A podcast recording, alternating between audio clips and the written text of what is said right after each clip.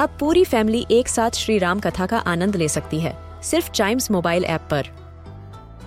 जानिए श्री राम के बचपन से लेकर दशानन वध तक का सफ़र।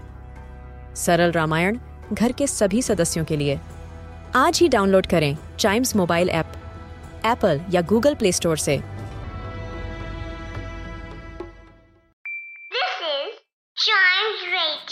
Original podcast.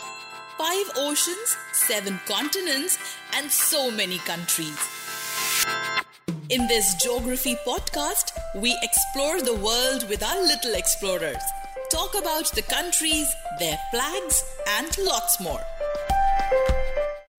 There used to be a country which was one of the most sought after country in the world when it used to come to spelling the name of that country and it was Czechoslovakia.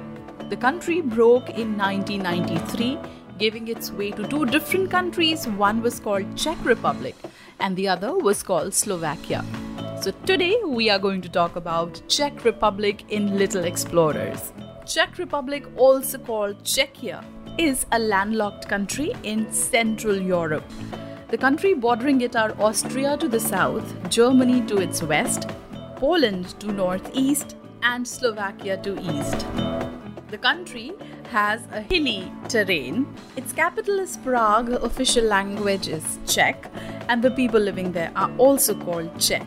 This country can easily be called country of castles because it is the one which has most number of castles in Europe. There are over 2000 castles and chateaus here. In fact, the largest ancient castle in the world, which is the Prague Castle, is also in the capital of this country. One of the major rivers of Central Europe, which has major river basins in Germany, Czech Republic, Austria, and Poland, rises from here. The name of the river is Elbe. The country also has one of the oldest astronomical clocks in the world, which people from many countries come to look at.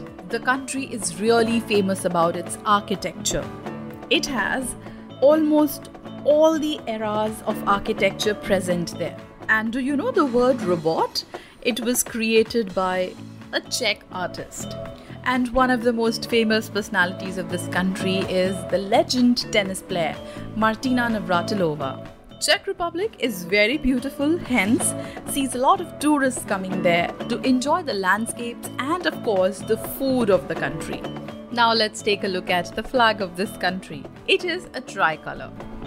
The flag has two horizontal bands, white on the top and red at the base, and towards the hoist side is an isosceles triangle of blue color, with its base towards the hoist side and the peak at the junction of the red and the white stripe.